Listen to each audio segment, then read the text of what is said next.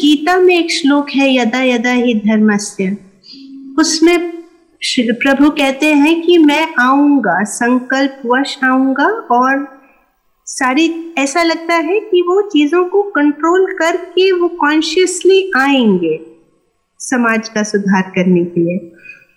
तो वहाँ कंफ्यूजन, एक कॉन्ट्रडिक्शन आता है कि परमात्म तत्व में तो इच्छा संकल्प नहीं होना चाहिए, उसको अच्छा बुरा कुछ नहीं है, उसकी हाजिरी में सब हो रहा है, उसकी स्वतंत्र इच्छा उसकी भी नहीं है, वो भी, तो वहाँ कंफ्यूजन होता है कि फिर ये संकल्पवत अगर है तो फिर संकल्प किस बेसिस पे ले रहे हैं भगवान, अगर वो सच है तो।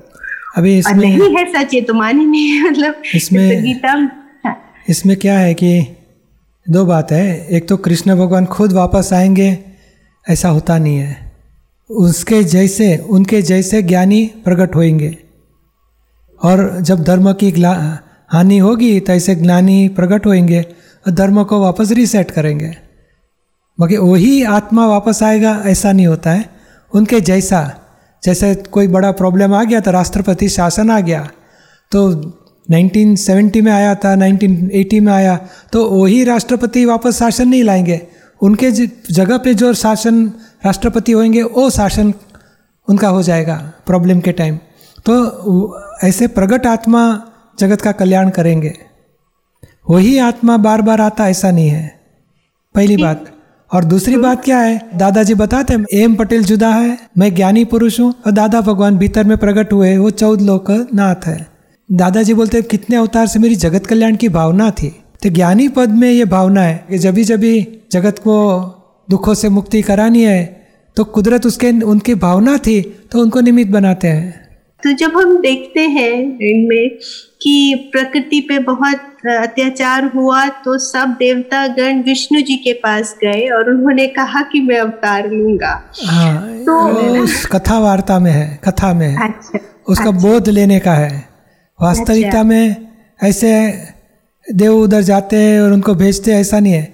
जब भी ये जो तीर्थंकर होते हैं, ज्ञानी होते हैं, वो कितने भाव जगत कल्याण की भावना जिसको रहती है, और कुदरती रूप से वो जन्म होता है और उनके निमित्त से सारी दुनिया का कल्याण होता है। अच्छा। बाकी ये कथा वार्ता में बताया, देव लोग इधर गए, भगवान बोले मैं वह अवतार लूँगा। ये हिंदुस्तान में दो बातें, एक तत्व ज्ञान की बात है, एक कथा वार्ता यानी बच्चों के लिए, और एक ज्ञान के लिए, ज्ञान मंदिर और बाल मंदिर। तो बाल मंदिर में ऐसे कथा वार्ता जैसी बातें रहती है। धर्म में यानी धर्म और अध्यात्म दो शब्द कहो, धर्म में ऐसी बातें रहती है, भगवान ने अवतार लिया, ऐसे किया, कोपायमान हुए, श्राप दिया। और अध्यात्म में बताते हैं कि तत्वों की विज्ञान जो वास्तविकता में है, उसमें कथा वार्ता नहीं रहती है। ये अशुभ में से शुभ में आने के लिए ऐसी कथा वार्ता हम रखते हैं ताकि बच्चों को समझ में आए और धीरे धीरे डेवलपमेंट बढ़े उसका।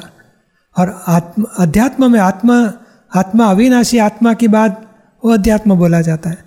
अध्यात्म में जब आते हैं तब ये सब समझ में आता है कि ये रिलेटिव है और समझ सिर्फ भक्ति के लिए और शुभ भावना के लिए है।